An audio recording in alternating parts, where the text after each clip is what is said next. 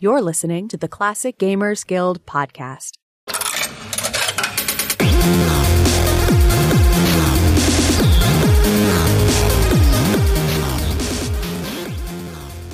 Hello and welcome to the Classic Gamers Guild podcast. I'm here tonight with Rick and Paul. Hey guys, how's it going? I'm doing all right, thank you, all things considering. I'm doing absolutely lovely. Thanks for asking, dear. Excellent. So, uh, I'd like to introduce a guest that actually needs no introduction, but I'm going to provide one anyways. Uh, our guest has been making games since about 1982 and has been a part of my life personally since 1984 teaching me to be entrepreneurial with Donald Duck, and later teaching me how to spell prophylactic with Leisure Suit Larry. As my education continued, I learned to problem solve, gamble in Larry's casino, and eventually even mix pharmaceuticals with Freddy Pharkas. Not to mention the plethora of other games he has been involved with that so many of us enjoy. I'd like to introduce to you all today Al Lowe. well, thank you. That's a very nice introduction. you, you know, you could have just typed rubber. yeah. Oh, geez. Well, now you tell me. Now you're going to tell me there's a way to bypass the uh, questions at the beginning of the game, too. Yeah, that's Alt X. Darn it. oh my god, I could have been playing it this entire time. I thought the bypass was just Google. Depends on when you started playing. When I was about nine years old, the bypass was, hey, dad, which luckily he was the kind of dad that accommodated. Why are you asking me questions about Spiro Agnew?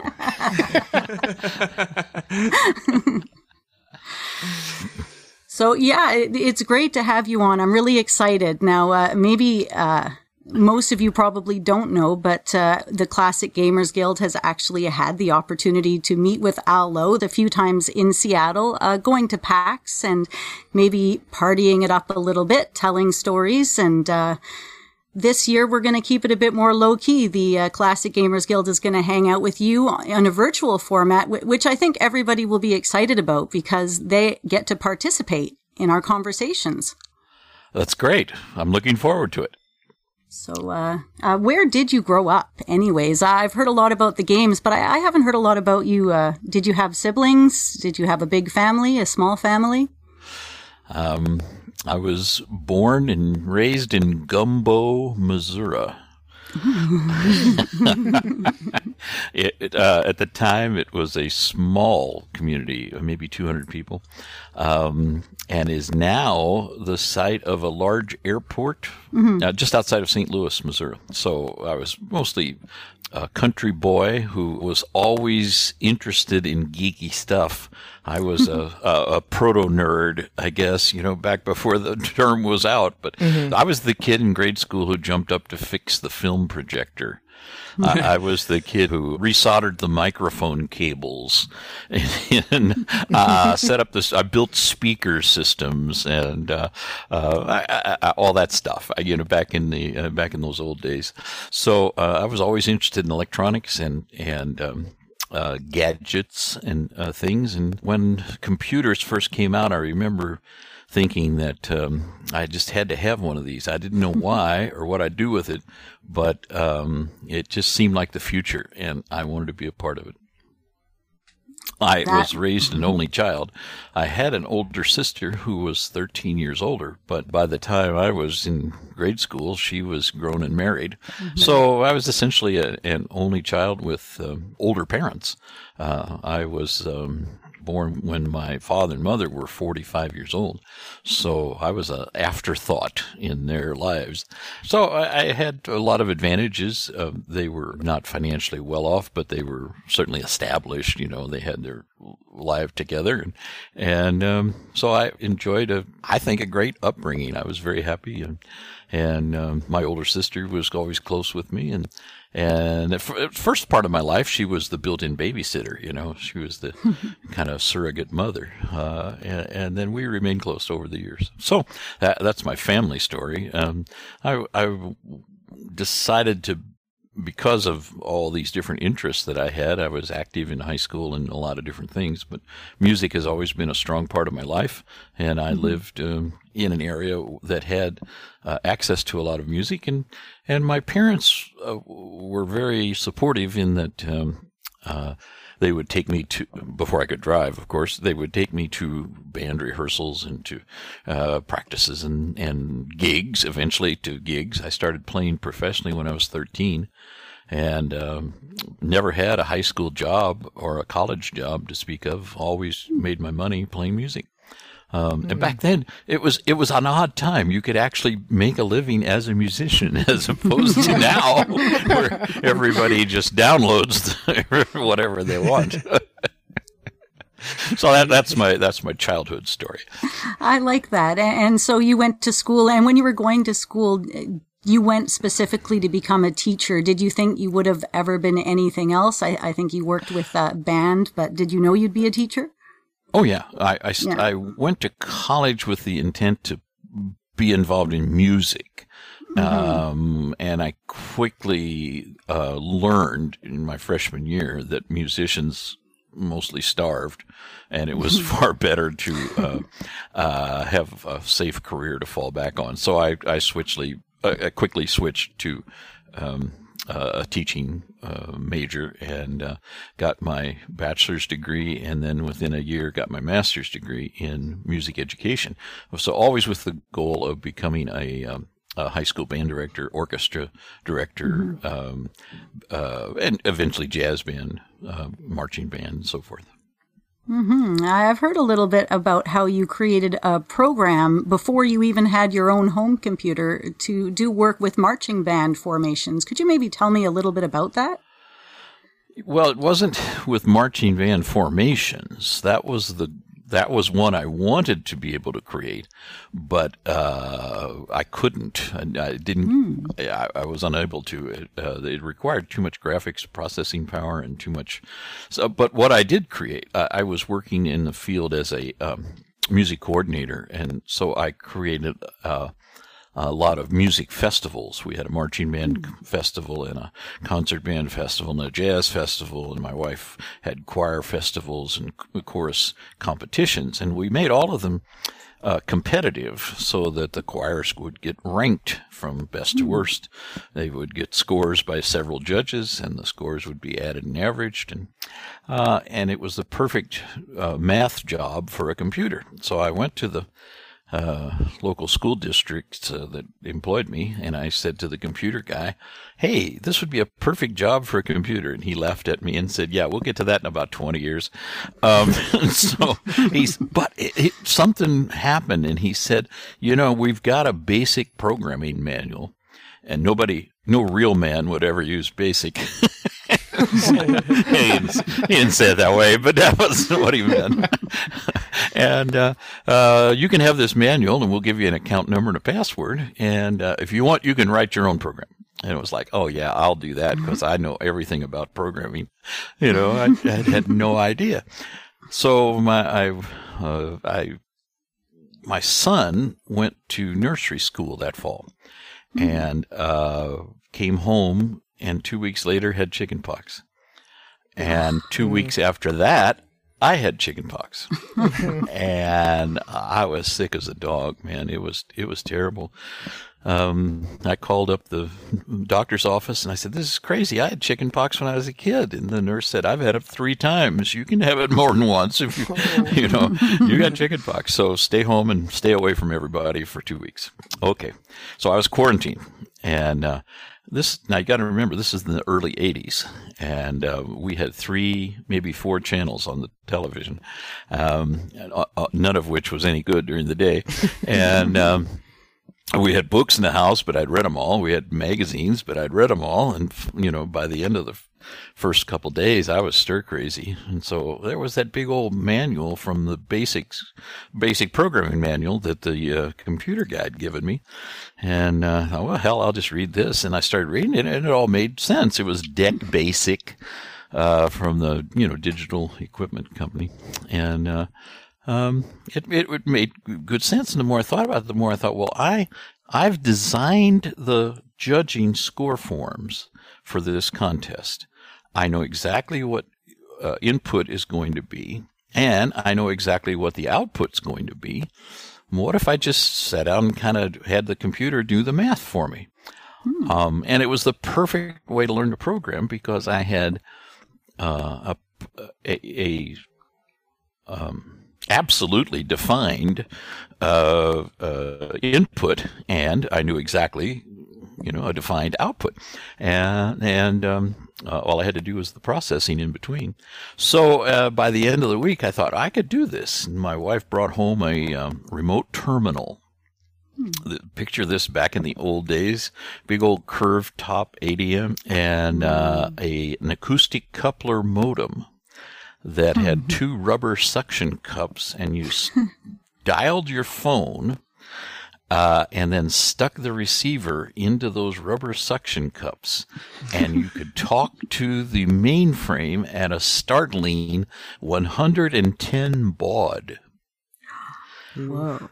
Yeah, that's that's like uh, ten characters a second. I could type as fast as the stem modem went, but he gave, but it gave me access to the to the mainframe, and I started for a week. I was, you know, with the chicken pox, I was very sick. But by the second week, I was just bored. I, I you know, I'd recovered, but I was still contagious. I, I, I had I was under quarantine, and so I had a week of nothing to do except play with this new toy.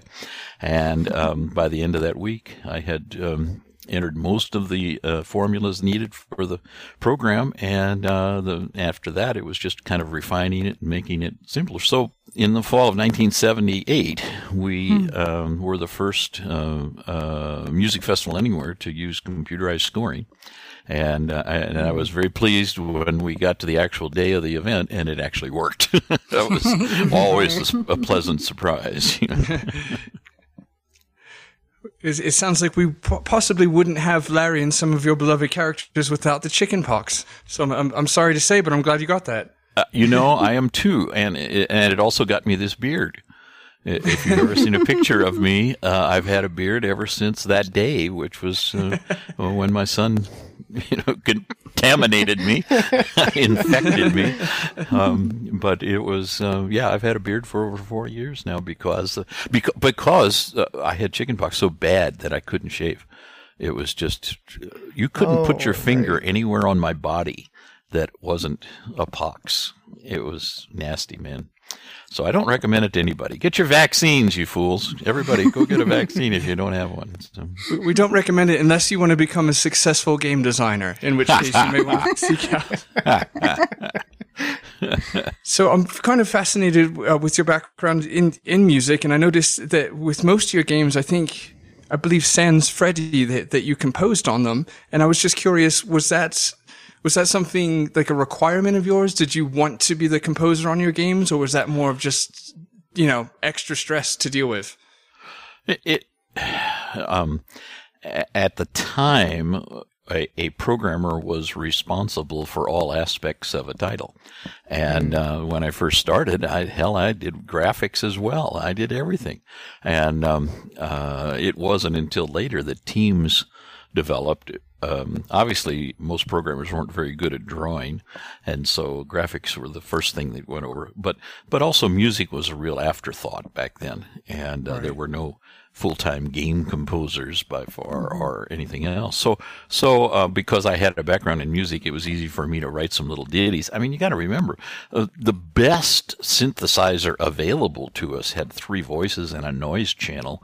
So uh, you know, a noise channel being like a snare drum or cymbals or something like that. You know, so you couldn't really do uh, very much. It didn't take a lot to be a composer in those days. It wasn't until MIDI came along that uh, m- music became a thing in uh, computer games, and that was what 86, 87, something like that. You, you you you you have to remember that um, we're talking about a very primitive time. Right. The the early games, the first five years that, or maybe more, um, that I wrote games, uh, there was no Photoshop. Right. Right. The time did ga- before Photoshop. we we created games before there was a Photoshop.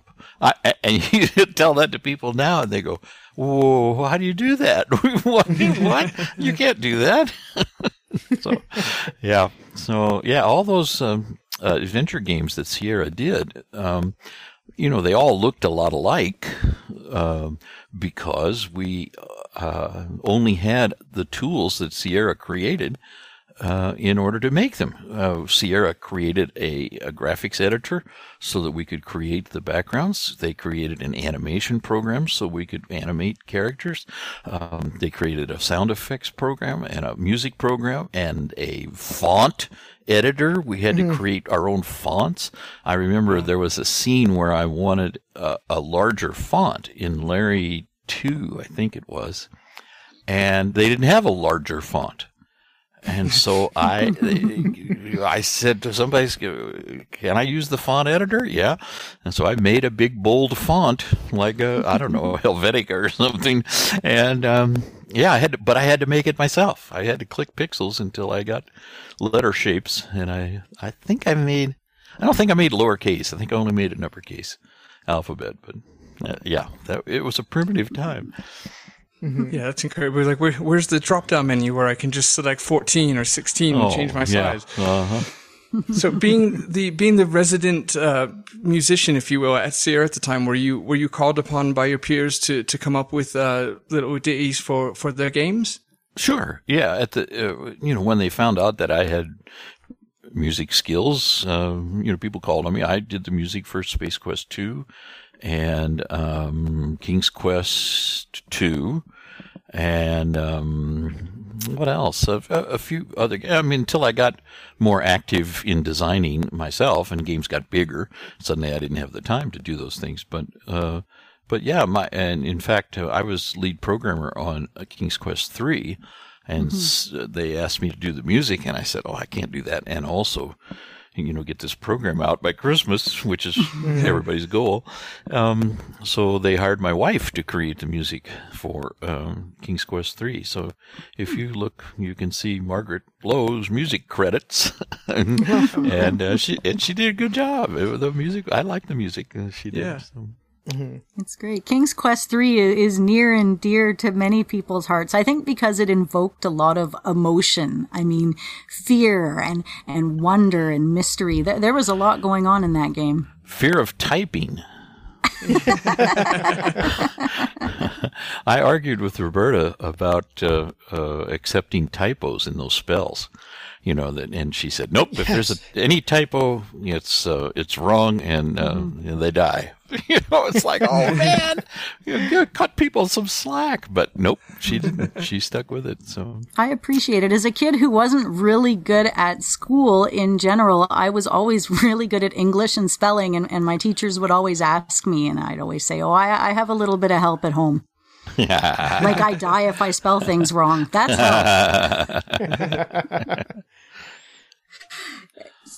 how in the world did you guys end up making Disney games in the 1980s? And I mean, not not what I would expect. I was I was never really a Disney kid, but a game like Donald Duck's Playground, it was almost like an adventure game. You were you were creating.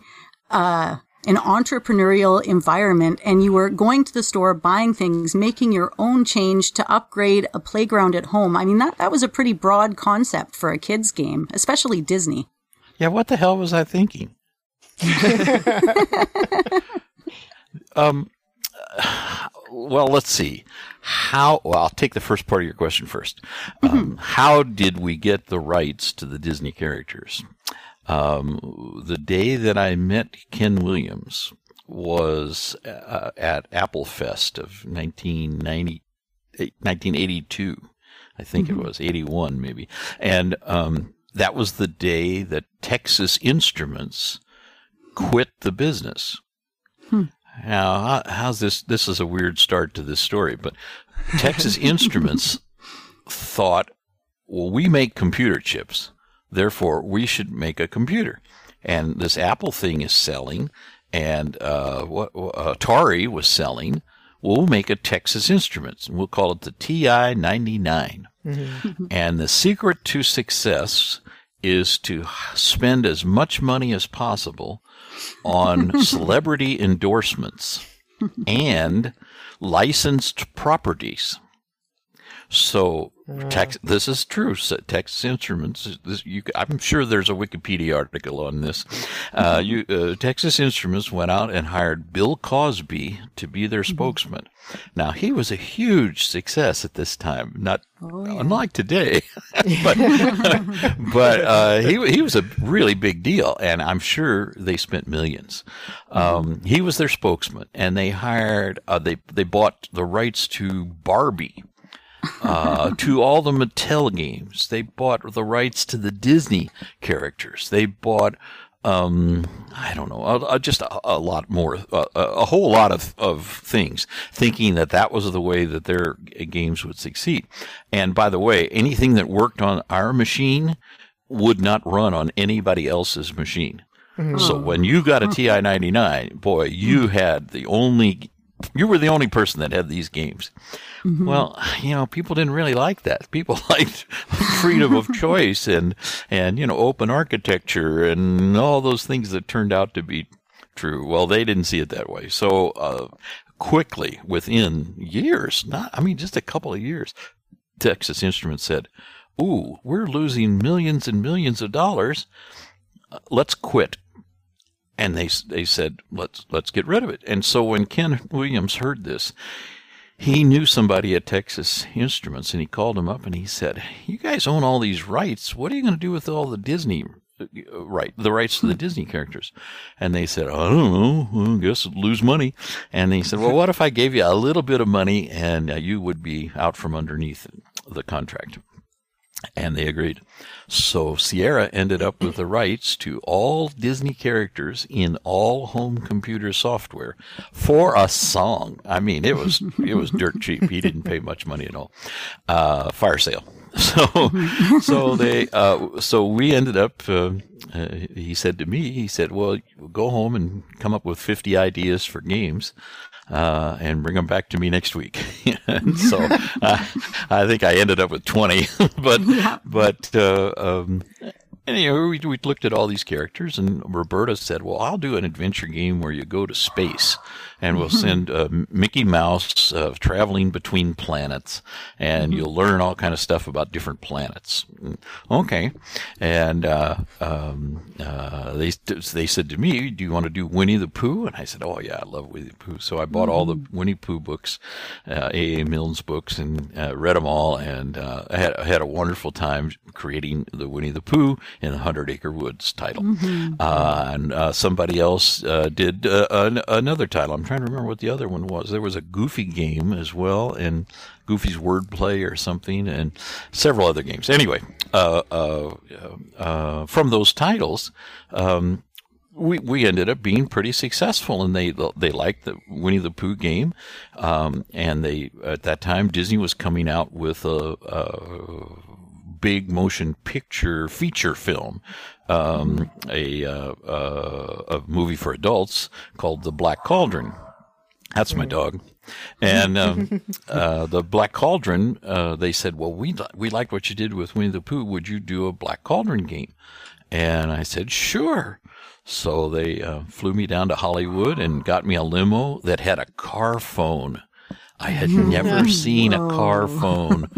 and uh, they drove me to the studios and took me uh, down into the uh, uh, uh Disney archives, which hmm. sounds so impressive. Now, I had been to the National Archives in Washington, D.C., you know, on the mall, or Pennsylvania Avenue. And um, uh, you know, giant marble columns out front and a giant marble building. And so when they said, well, you're going to go to the Disney Ark, I was picturing something along the lines of a, you know, a somber bank building and so forth. But instead, they took me to a um, two story office building. Uh, that kind of looked like a motel of, of the 50s. And, um, they said, uh, uh, walk down this external staircase that went down into the basement. So I went down into this, you know, basement stairwell and uh, rang the, the bell. And this woman came to the door and she said, Oh, yeah, you're Al Lowe. Okay, come on inside. Oh, and the phone started ringing. She said, Well, I'm here all alone. Uh, just wait right here, and, and I'll be right back. And I said, "Let me answer the phone. I've got a." So, so I'm standing in the doorway of this basement hall, and uh, waiting, and I kind of leaned and put my hand up on the wall, and there was the original pencil drawings to Snow White. Whoa. And they had hundreds and thousands of original cels from the uh, from the films. So she took me to a back room, and there was a table that must have been eight feet square. Uh, I had to be eight feet, eight feet on a side square table, and it was rounded over with a mountain of um, uh, uh, boards, uh, uh, poster boards that had original watercolor drawings on them. So just imagine a mound of original artwork. And I said, What's this? And she said, Oh, these are all the backgrounds from the Black Cauldron. And I said, Oh my God. So you have to categorize all these and file them and everything? She said, Oh no, we'll pull out a few and keep them and the rest we'll, we'll trash. Ooh. Ouch. And she said, I'm really, hey, I'm dreading next week. I said, why is that? And she said, well, I get, you know, two, 280,000 cels uh, of celluloid in, and I have to pick, you know, the 1% that we save, and then we'll throw away all the rest. Uh, this is the days before Michael Eisner, obviously, who realized, oh my God, this is a profit center we could be selling. So, so that was my experience with the Disney uh, company. They um, uh, they gave me a bunch of uh, original uh, drawings from the Black Cauldron, and uh, oh, I said I, I need to have the music. We want to put music in the game, and they said, oh well, come over here to this shelf, and here was this steel shelf that there were folders numbered 1 to 25 and the 1st one was was uh, steamboat willie and steamboat mickey and um, uh, um, and all the way down to the black cauldron. Um, all the original scores in the original handwriting of the composers of those films. And uh, they let me make uh, uh, xerox copies of the scores and i didn't save it. I guess i gave it back to them i should have saved a copy but but anyway, it was, I guess that had been a violation of something. But so anyway, that uh, that so that's how they ended up with it. Now the bigger question is, why did we get rid of it? At that point in computer games, licensed properties didn't sell well. Um, because I think so many of the characters, like the Barbie games and and the uh, you know different titles, came out and they weren't very good, and so people just said, "Yeah, we'll we'll just go with the you know the cre- the original creators, the the King's Quests and the and the uh, I don't know other games, you know that that uh, people created originally, and um, so after a couple of years of selling Disney titles, Ken said, you know, we're doing all the work and Disney's getting all the profit. Uh, why don't we just make our own games and um and give this back? So he gave the rights back to Disney and didn't renew it, the contract, um, and and so that's how the um, uh, the the Disney characters came and went in the Sierra catalog. That's fascinating. Donald Duck's Playground, back to that just for a moment. I mean, it, it was kind of like uh, my first introduction into adventure style games, being able to walk three dimensionally, at least to me, around on the screen. Was that an idea that you guys had come up with during the making of the Disney games? Well, yeah, the King's Quest came out during the time we had during the Disney period uh, at Sierra, and uh, so once we had the AGI interpreter and uh, engine, I guess you'd call it, um, um, then it seemed likely to to logical to use that um, and um, in, in other titles. And so while Winnie the Pooh was written, I think on an Apple II, uh, and then I translated to Commodore and Atari and so forth. Um, in a year or two, uh, when King's Quest came out, we had this more advanced language, and so we used um, that to uh, that AGI language to create Black Cauldron, and then from Black Cauldron, uh, when they wanted a, a Donald Duck game. I said, "Well, we can do this 3D stuff," well, and, I, and I knew how to do it then because I had to learn on Black Cauldron. You know, there were I don't know if people understand how primitive this stuff was, but, but AGI uh, as a language. Um, uh, uh, AGI stands for Adventure Game Interpreter, and it was literally written to be that. It was an, a program that would interpret intermediate code called pseudocode, P code. Uh, it would interpret that P code and uh, pr- pr- play a game back, uh, no matter what game it was. So the idea was rather than write a specific game with specific code, we would write this thing that could read uh, game code and play it back. So you wouldn't have to recreate everything every time. You could instead uh, uh, make a compiler that wrote the P code, and then have the interpreter read the P code and and play the game. So that, that's how that whole system game engine worked. Um, but remember, we had to create our own graphics background editor and mm-hmm. and uh, animation editor and all that stuff. So.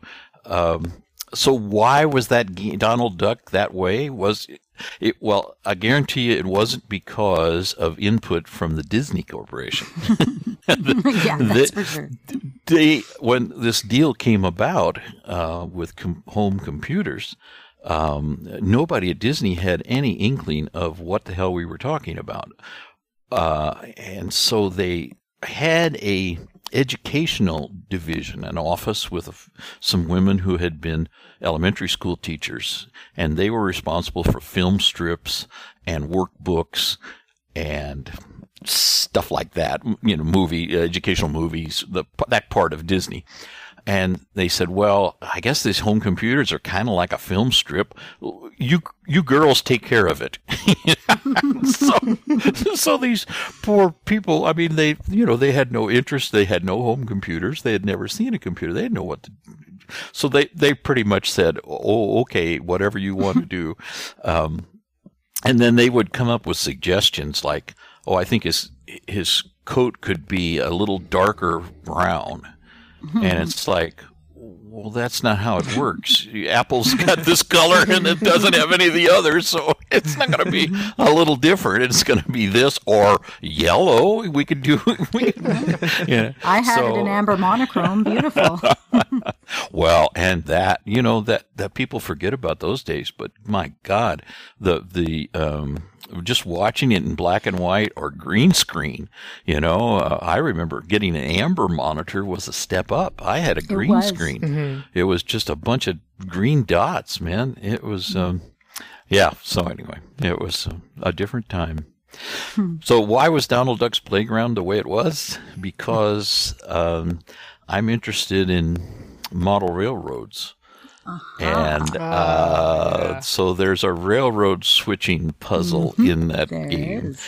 And I lived in Fresno, and uh, we flew out of the Fresno airport a lot. so we were constantly getting our baggage tags confused with other places. and so, so there was a baggage sorting game. and and um, and Fresno is in the the heart of the agricultural fruit and uh, growing region, and um, uh, uh, so there was a uh, uh, agricultural melon products.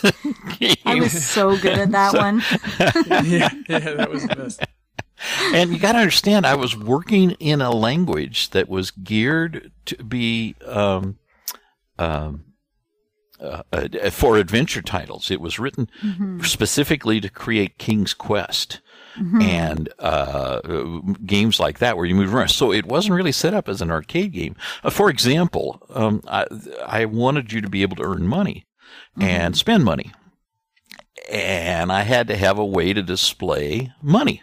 Mm-hmm. So, this is how primitive the language was. I asked the guy who was in charge of the language at Sierra, would you please give me a print handling statement where I could say, um, you know, there's uh, uh, six thousand cents uh, in this guy's account. I want to. I have a variable for six thousand. Can you um, uh, print that on the screen as so many dollars and cents?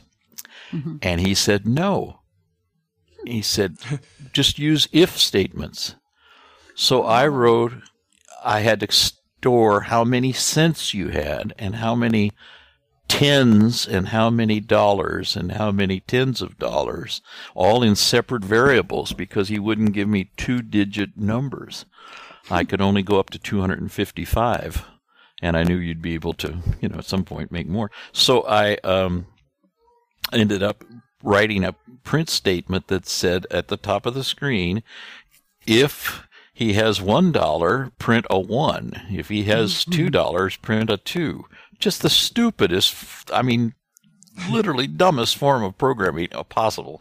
10 nested if statements. Uh, and that was for each digit of the number. And then when he saw the game finished and uh, saw what I was doing, he said, "Well, why didn't you tell me? I could have just. It would have taken me five minutes to make up. you son of a bitch!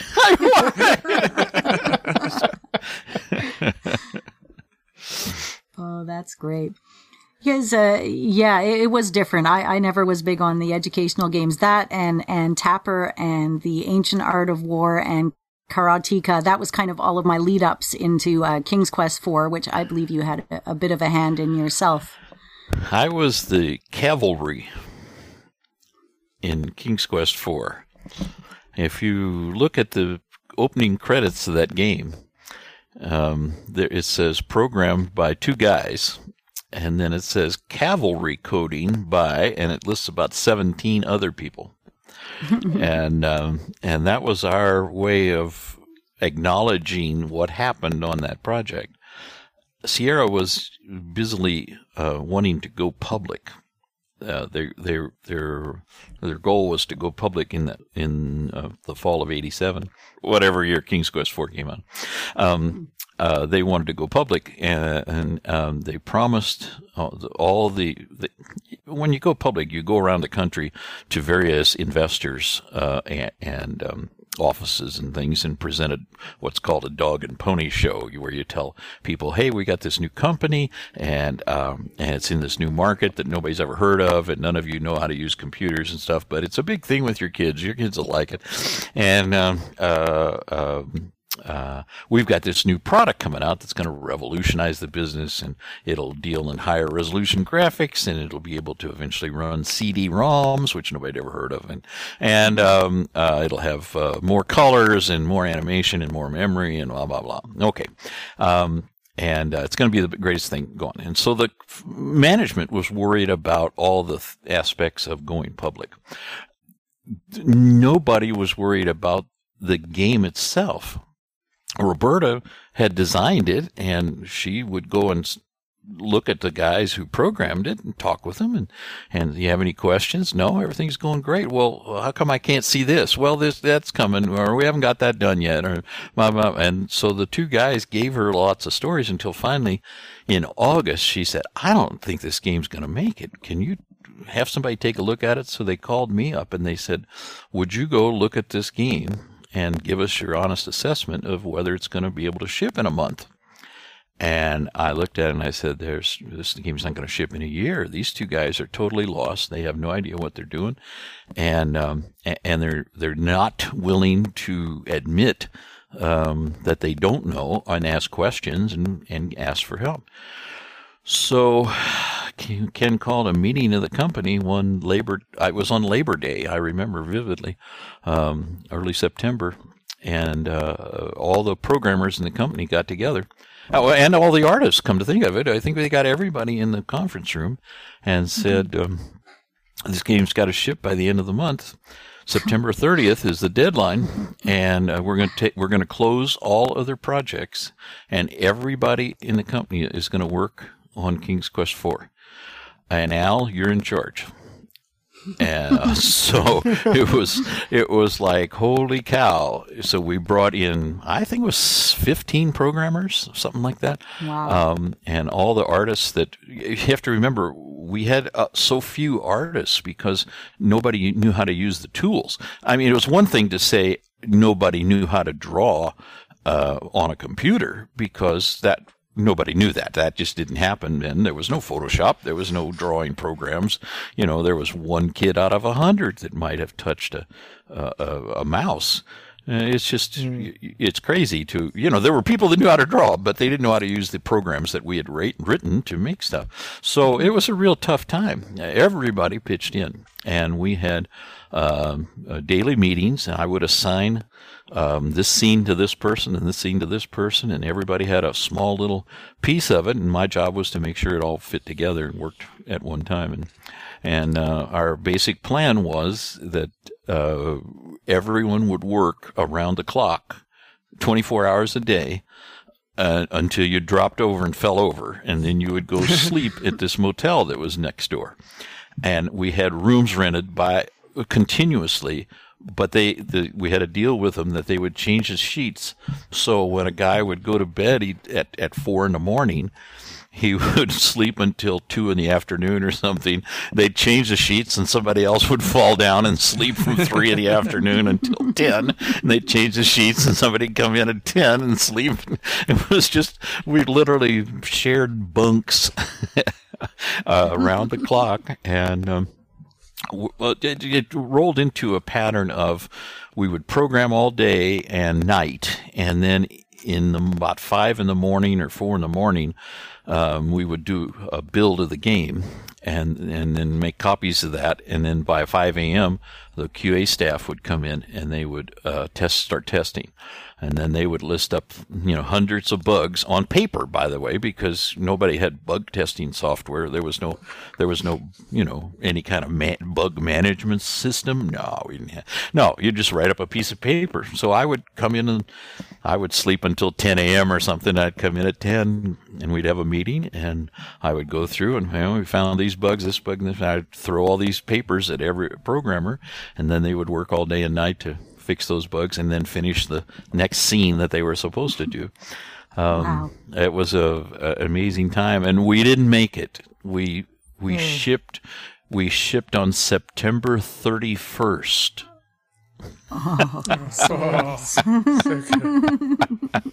because Sierra had a deal with, um, I think, Software Etc., or one of the big software chains, that the game would ship in September and we got down to the wire, and I, I said to the manager, the marketing, the man, manufacturing manager, "We're not going to make it. We just can't get it done today." And, uh, and he said, "Oh, I'll, I'll, take care of it for you." And so we got, uh, f- he got enough, a few thousand boxes made to satisfy this contract, and he dated it September 31st, and that's the honest to God's truth. wow! so he got it into the store, and. Uh, yeah, it was um, it was buggy as hell, but um, uh, but at least you know we got it done, and then we fixed bugs for a week after that, I and then for did. another two weeks or so. Uh, there was still a team cleaning things up and, and repairing, you know, obscure kind of problems and stuff. But it was, uh, it was a hell of a project. Goodness. Cavalry coding.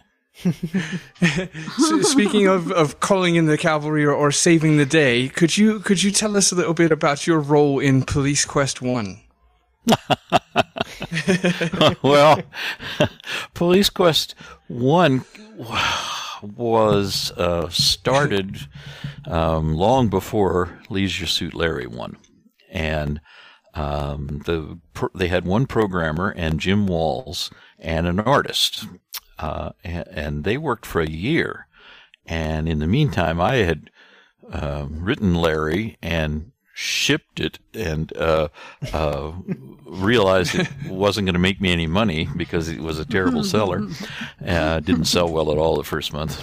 And uh, so they said, well, the King's Quest guys need help. Can you help them? So I uh, uh, moved into a house in Oakhurst with and, we literally lived together, uh, Jim Walls and and um, Greg Norman, Greg Rowland, and I, uh, and, and um, uh, we just worked round the clock uh, that summer and uh, fall, and uh, got Police Quest One to ship in time for Christmas. I was very proud of that. But uh, Police Quest was in pretty rough shape when I got to it. Jim was a storyteller. Mm-hmm. He was a, mm-hmm. police policeman, uh, uh, uh, highway, uh, what do you call it? California Highway Patrol. CHiPs. Remember CHiPs? Uh, he was a California Highway Patrolman. And his writing style uh, was kind of um, uh, police reports. So if you've ever read a police report, you know, that was his style of writing. Uh, and his had never played a game. He thought that uh, writing a game meant you, t- you wrote a story. So that's what he did. He wrote a story, and Greg programmed it. And um, when I got to the project, you you could go into a scene, and if you knew exactly what you were looking for, you could type that in and it would say you got that thing or whatever it is and then you would go out and do it. And, and but there were no clues. There was no auxiliary material. And and I say well Jim how is anybody supposed to know that you're supposed to walk around the car before you get into it? And he said well that's just standard police training. Yes, but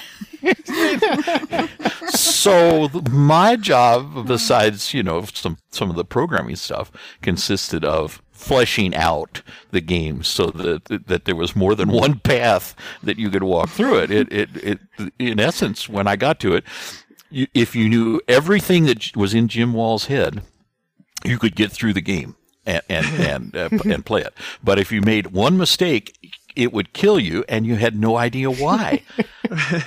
uh, his error messages throughout the game, it was always the same. You're blowing it. I was like, Jim, that's not really helpful at this point. How? how said, so we went through a lot of, oh, well, oh, you you could say this and that, and then you know we would program that stuff. So, so yeah, but uh, oh my God, we had a we had a great time. Jim was a wonderful storyteller and a, and a great personality and fun to be with, and and um, uh, we we laughed a lot during the development. It's not a funny game, but we laughed a lot at it. Um, that uh, but driving those cars, oh, that was so unforgiving. And I kept I kept telling I said, well, well, why don't you make it easier? Why don't you make it so that you know if you press the up arrow and uh, you can make a turn at the next junction nope, if you press the right arrow one pixel too early, you crash. and it was like, oh shit, this isn't fun.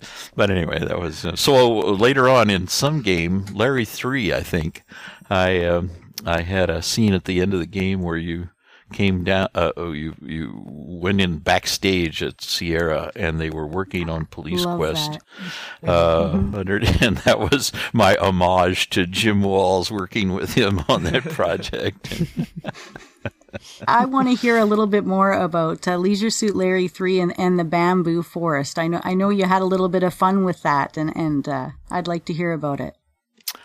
I was on an airplane flying to Germany uh, to publicize Larry 2, which um, is kind of odd because Sierra never did any sales or marketing or spent any money um, advertising my games.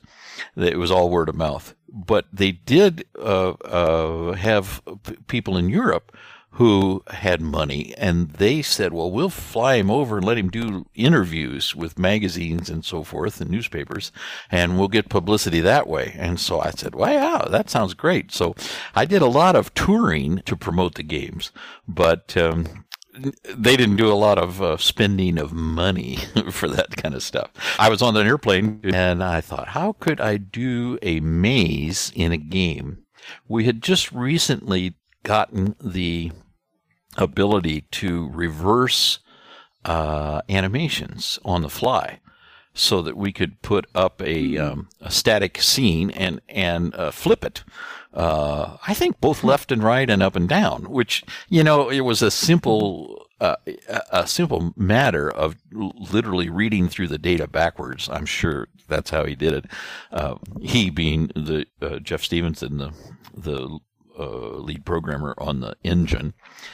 Uh, but anyway, he did a, a thing where you could reverse an image and, and I thought, boy, it would be fun to do a maze uh, that uh, didn't have to load from the disk. It would be all resonant because one of the bugaboos back then was loading Yes. files from the floppy disk. It just took forever. And so if you were in a maze and you wanted to go from one scene to the next, oh god, it would have to load that whole image off the disk and load the the um, uh, this, a- and it took forever.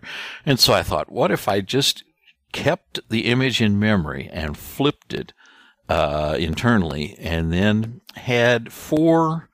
I had two paths that crossed, one that went east to west and one that went north to south. Uh, and then I had the artist draw up extra bamboo in the forest to uh, block those four exits.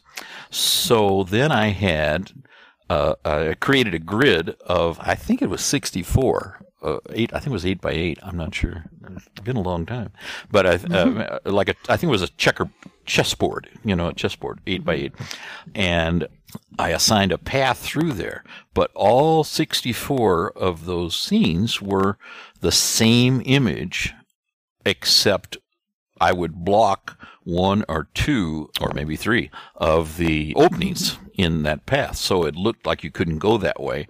Uh, and um, and so then I thought, well, how could I store this most efficiently? I can't use the engine to do it because it'll try and load a fresh scene every time. Uh, how can I do it myself? And so I uh, um, I got 64 uh, bits, which would be eight bytes, right? Yeah, I got eight bytes of memory um, and assigned those to the um, uh, one bit to each uh, um, square on the checkerboard. Um, and that uh, I had a north, south, east, and west, and then I had a um, uh, another one for the direction of the image, so it was north, uh, uh, it was right or flipped or reversed. So anyway, in uh, about 150 or so, what would that be? 150 bytes, maybe.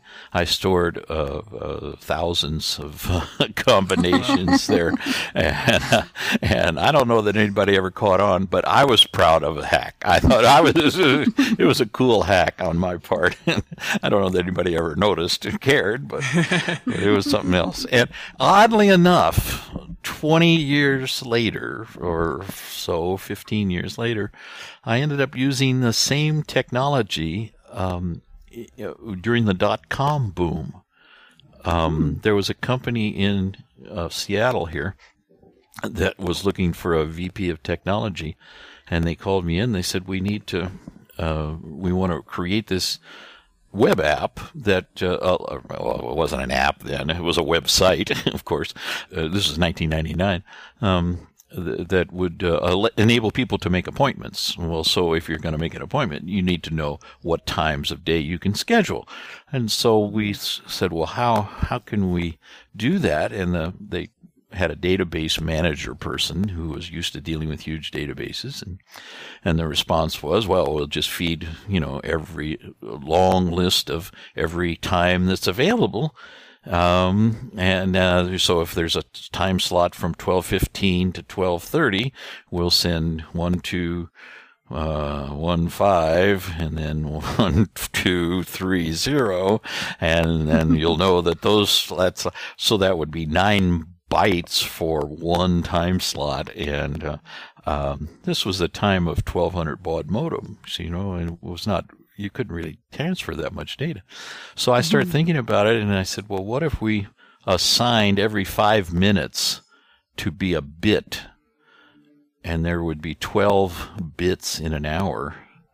So you could signal if if you had f- from uh, 12:15 to 12:30 open, you would uh, have the first three was first three or four bits toggled, and then the, the 12:30, the one for 12:15, the one for 12:20, and the 12 would be untoggled. They would be zeros. So in a matter of one byte, you could, or uh, actually, uh, I think it got down to when you do the math, it was uh, just a little over one kilobyte. I could tell you an entire month's availability of calendar. Wow. Yeah, That's pretty wild. and and uh, oh my gosh, it was. Uh, but it was all came back from being able to program, you know, dots and dashes on Donald Duck's playground, and and uh, I love it. bits of maze and uh, uh, yeah. Patty. Solving a solving a real life puzzle with adventure game logic. That's Yep, brilliant. Exactly. Well, I've got one more question for you, and then we'll hand it over to Rick for the mailbag so you can get on with your day. Um, I was wondering if you could give us like one behind the scenes story that stands out to you as particularly humorous or endearing or whatever from your time at Sierra. well, gosh. Um, no. I um God, I, I can't give you one. I mean, there were thousands of, you know, weird, funny, odd things that happened. Um, Perhaps you could just quickly write a novel for I can me. tell you. I can tell you a. I can tell you one really interesting thing that happened because of Larry. And because of gaming, and and I don't know that I've shared this story particularly, but um, when Larry was ready to ship, they uh, um, I had used his last name a few times in the game, and uh, I had used the name of a guy who worked at Sierra. Uh, his name wasn't Larry, but I used his last name, and it was kind of an inside joke uh, because he was kind of Larry-ish.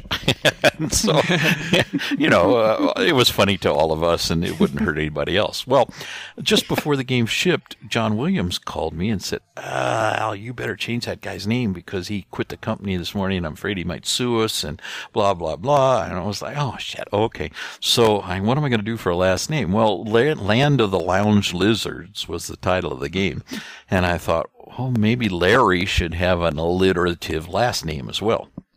So I, my wife and I had just bought an Encyclopedia Britannica. Remember those things? They, Oh, yeah. was, they were called books. um, so I grabbed volume L out of uh, the Encyclopedia Britannica and I started paging through from the very beginning. And one of the first images I saw was a photograph. Actually, it was a line, a woodcut line drawing of Arthur B. Laffer. Now, I'm sure your listeners aren't familiar with the name Arthur B. Laffer, but uh, in the early 80s, he was a big deal because he convinced Ronald Reagan, President Reagan, that trickle down economics was a great idea.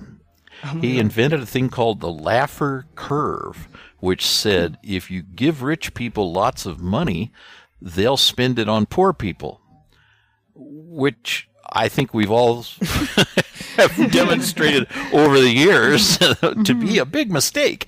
But at the time, uh, Arthur B. Laffer was a huge economist. He went around the world um, uh, teaching people how you know how to run banks and how to run their country's currencies and things. I mean, he was a big deal. And I thought, what better name for a comic character than Laffer? you know, it sounds like laughter. It sounds like, yeah. And so that's how Larry got his last name was because of Arthur B. Laffer. So in about 1990 or so, uh, we had a idea for a project that wasn't an adventure game, but it was rather a collection of utility programs that you could use uh, just for fun, just funny stuff. Uh, but instead of it being helpful and useful, uh, it'll be ways to screw around at the office. And remember, a lot of our customers were office people because they didn't have home computers. So the guys in marketing said, "What what can we do to um, uh, do this?" And somebody said, "Well, Arthur B. Laffer was big on productivity, and he, econo- he's an economist. Perhaps he would write us an insult non-endorsement."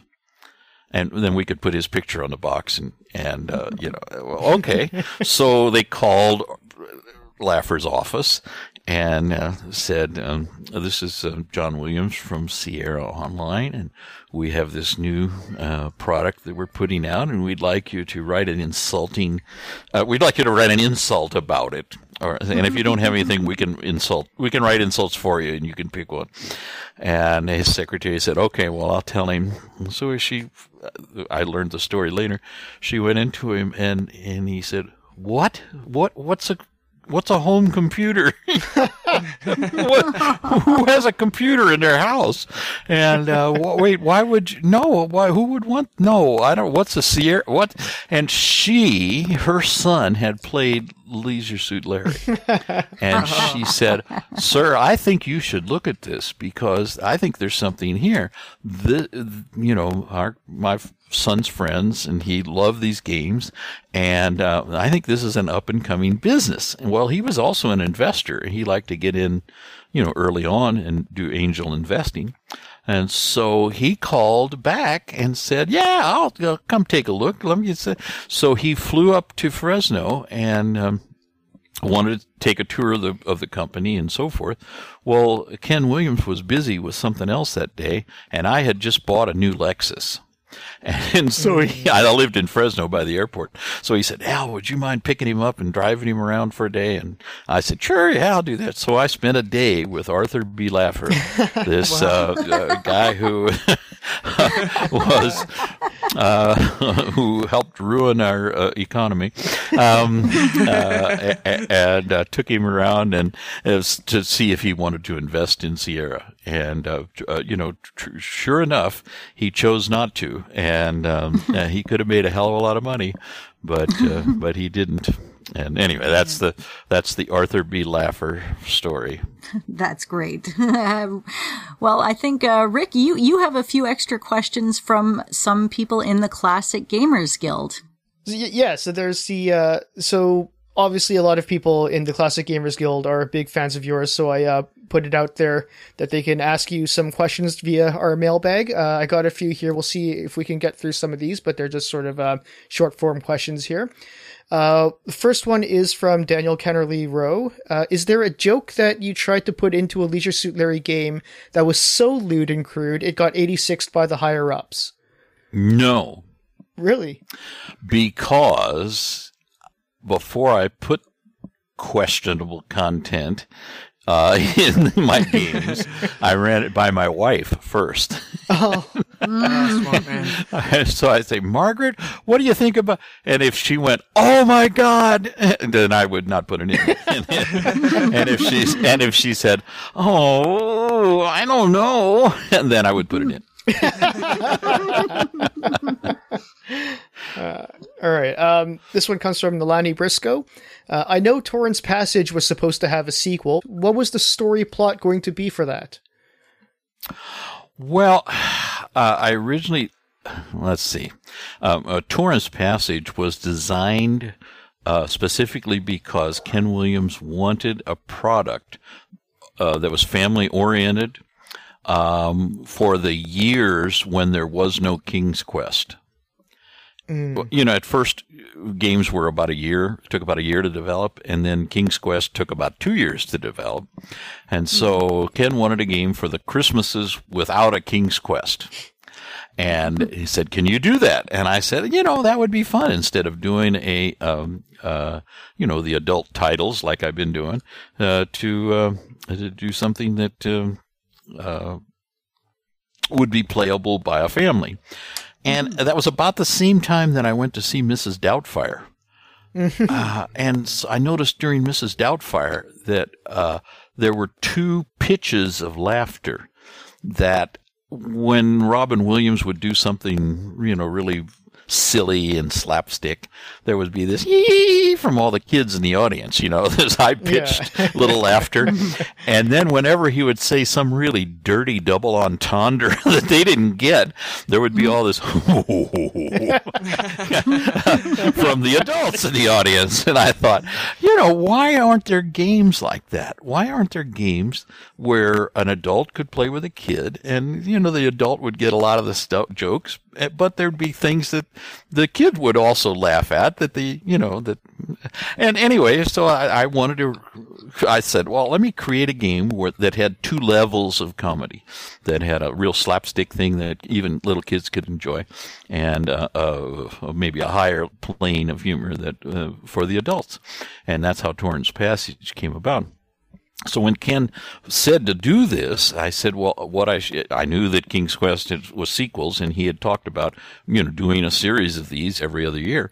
And so I planned out five games. I plotted this kid's life from um, uh, being raised as an orphan child to becoming uh, uh, prince, uh, earning the kingdom, and eventually have a challenge to his authority, and uh, uh, and a um, uh, gr- growing old and, and dying. And literally five, I had a five game storyline plotted out in my head.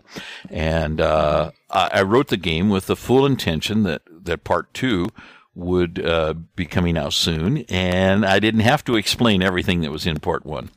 Um, but I didn't take into account the fact that, uh, uh, the game market changed horribly when Sierra was taken over by criminals and um, um, uh, you know the company was stolen from Ken in a hostile takeover. Um, and uh, these guys that are now in, or uh, that ended up going to federal penitentiary, um, stole the company and ruined it. Uh, obviously, I didn't know any of that at the time, or I would have made the plot line more clear to Torin's Passage. yeah. Just a bit. I also would have uh, sold off a lot of my investment in the company Oh yeah. had I known. But, but um, yeah, that was a uh, that was a sad period in the in this art. But anyway, the the the, the um, uh, Torrens eventually was uh, uh, going to um, uh, have a challenge to his authority, become king, and have a challenge, and and uh, you know grow old and and die during the course of five games. All right. Um, this next question is from Martin Van Grinsven. no, not Martin. Oh yes, Martin. What Larry game is your favorite, and what non-Larry adventure game is your favorite? Well, Larry Seven um, i- is, my favorite. I I think primarily because by the time I got to Larry Seven, I felt like I finally knew how to write an adventure game. Uh, before that, I was experimenting and trying to figure things out, and uh, uh, hoping nobody would notice that I had no clue what the hell was doing. I was doing, and um, uh, but by the time I got to Larry Seven, I thought I I know how to do this now, and I also had a wonderful team. They all had experience. Um, and they were all uh, the programmers were better programmers than I was. Um, the musician was great. The the uh, uh, composer was uh, uh, a noted jazz artist, and uh, um, just everything about the game was just uh, at a level that I was very proud of. So it was. Uh, uh, it would have to be Larry Seven. Uh, I think my favorite other game probably would be Loom Good one. which call. is an old, old game. But I'll tell you what, if you haven't played it, uh, you could do far worse than to dig up a copy someplace. I, I don't know where is it. Ava- is it available someplace? Oh yeah, yeah. it's available Must on be. uh, GOG and Steam. yeah, It's pretty, yeah. I would pretty think so. easy now. Yeah. Yeah, uh, but what a great game! And partly that's because I'm a musician. I have a soft spot in my heart uh, for that for that story. But All right. So the next question is from Christian Sirer. I'm probably mispronouncing that, but there you go. Um, what do you think of the latest Leisure Suit Larry game, Wet Dreams Don't Dry, made by a German team? And do you think it captures the spirit of the originals? I, I love their um, intentions. I thought they had the right intentions. I thought they had a terribly difficult um, project, a, a difficult goal, because what they what they wanted to do was to do a Larry kind of game in the current climate.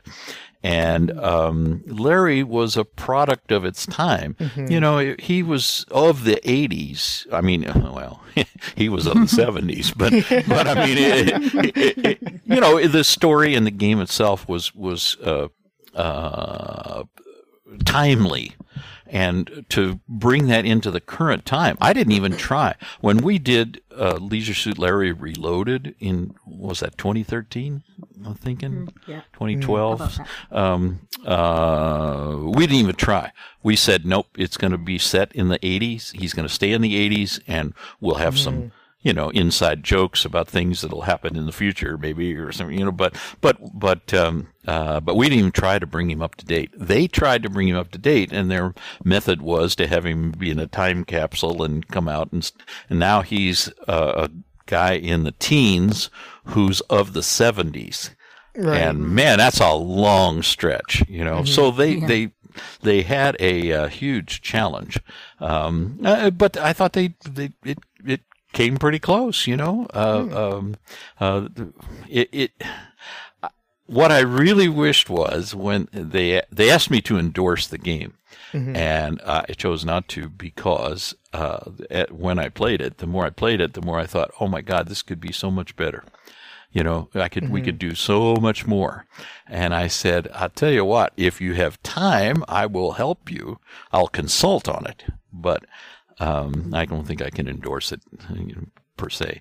And um, and they chose not to, so that's the way it goes. But but I, I think you know their premise was good, and and um, uh, and, and I thought they came the closest of the three Yes. post post me period. Is that a phrase? And uh, last question here is from Ryan Levitt. Uh, if you could go back and change one thing about the early games of the series, what would you change and why?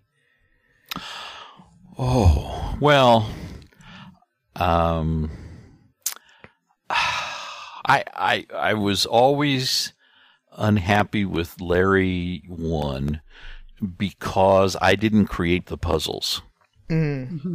I you know uh, uh, Ken had um, a huge selling game back in the early 80s called Softporn. It was the only game that Sierra published that had no graphics, and it was a huge hit. Uh, so when he asked me to do an update to it, I looked at it and said, "Oh man, this game is so out of touch. It doesn't have a protagonist.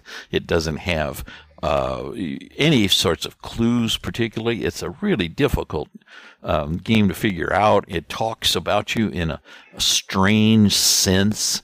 Um, uh, in you know, instead of having Larry do things on screen, it the game would say."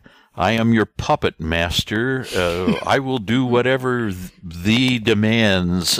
you know, stuff like that. It was like, yeah, so I threw away all the text, uh, but I kept the scenes. I kept the setting and the puzzles. And uh, there were some puzzles that I just really wished that I had uh, uh, not kept and come up with something better instead. Uh, there were some there were some obscure uh, uh, puzzles that were pretty difficult, but um, once they were in, I I kept them in. So So this is actually one not from the mailbag. It's just something that popped into my head because it's a question I've been having for a little bit. Um, so the famous picture of Eve from Leisure Suit Larry One, which is the um, the final woman that uh, Larry finally manages to seduce, uh, sitting in the hot tub there. Very strikingly similar pose as Roberta Williams, who is posing in the Soft Porn Adventures cover. So, is it fair to say that Eve is Roberta Williams? no, but it's fair to say that Mark Crowe used whatever images he could come up with. no, I think Mark did an amazing job to, um, particularly for the limited amount of color. Remember, we only had 16 colors. Oh, yeah. A- uh, for the for the limited colors and the resolution, I think it was really light. Yeah, you know, it was um, it was very uh, low resolution, and I thought he did a tremendous job coming up with those. Oh yeah, the uh, the graphics from that era, the AGI era, are actually uh, some. I think just like the most striking, like in in my opinion, like a lot of the most beautiful. Like a lot of the uh, graphics and scenery in Police Quest um, were fantastic, and uh, Leisure Suit Larry, the the portraits of the women are just. Um, it, it- there's just something about that particular style that just yeah, even as graphics got technically better, just didn't really capture quite the same uh, look and feel. It, it's that damn uncanny valley. Mm, yeah. You know, the closer we get, the farther away it looks. Absolutely. The, uh, um, you know, the, it's it just gets creepier at, at some point. You know, It You does. can- Yeah. so I think that's one reason anime is so popular. You know, mm-hmm. Yeah. Mm-hmm. All right. Well, I think that's all the time we have. Um, what? It's only been five minutes. I, I, I think it's only fair to let you go. I, I know you've you've got to go dig up them them Larry Four discs that you lost somewhere. So we'll let you, let you get on with that. But but make You, your you your- know, hey, you you we talked about the Laffer utilities. Um, very few people know that that game, the Laffer utilities. The title was the, the Laffer utilities version 4.0. Mm. That was my oh. that was my Larry Ford That joke. was Larry Four. Well, it wasn't. It wasn't not really, but it was. but yeah, but I thought that was funny to add that to the. yeah, yeah. Oh, that's great. That's that's like learning the secret of Monkey Island at the end of the episode. Here, we finally understand. Well, well, can we just consider it Leisure Suit Larry Four just because everyone's been wanting to put that to rest? yeah, that's that. That would be fine. You know, Larry Four was going. Well, you, you, we're wrapping. We shouldn't. I shouldn't start. Oh no, no, we story. we have we have time for one more. Well, Larry Four was going to be an interactive multiplayer adventure game. Oh man. Oh, We wow. in yeah, we uh, uh, Ken had this idea.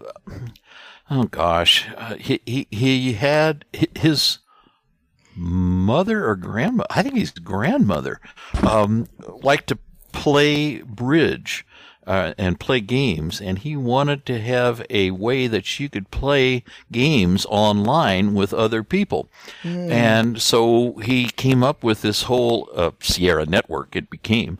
Um, it originally started out as Constant Companion. So it was any time of the day or night you could go online and find somebody else to play games with. Uh, interact, you know, but uh, multiplayer games. And so in that mold, he said, well, why don't you do an adventure game that is multiplayer?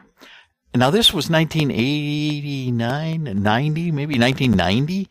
Uh, and uh, what we envisioned, what we wanted to do, was essentially like Ultima Online.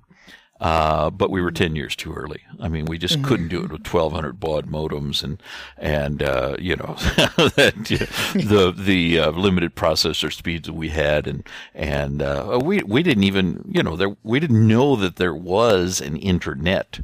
Um, this was before the web, of course, but there was an internet back then. Um, but we ended up programming all those games to be answered by a computer with multiple modems inside it. And the multiple we had multiple phone lines brought into the building. And so we didn't even know there were x25 lines and stuff. It was it was incredibly primitive. So, so anyway that was larry 4 was going to be a multiplayer universe game. Um, and of course we were 10 years too early Oh goodness, that's, that sounds like it would have been amazing. It sounds like we traded a multiplayer Larry for a random lunch generator. In Exactly.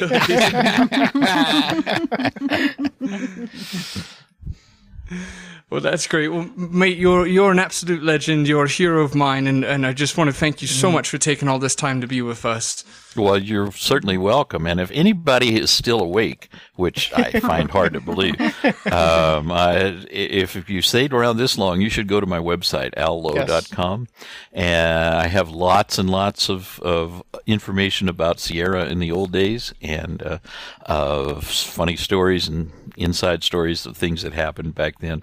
Uh, and also a heck of a lot of humor, a lot of, of, of ways to laugh, including a uh, joke database. If you ever need a joke for a special occasion or something, you can do a search, just like a Google search, except searching through all the, uh, I think, 7,000 jokes. Uh, that I have in there. Uh, yeah. So, anyways, drop by allowe.com and follow me on Twitter. I'm allo, one word, six letters. And uh, um, uh, every weekday morning, I'll send you two jokes, one of which is clean.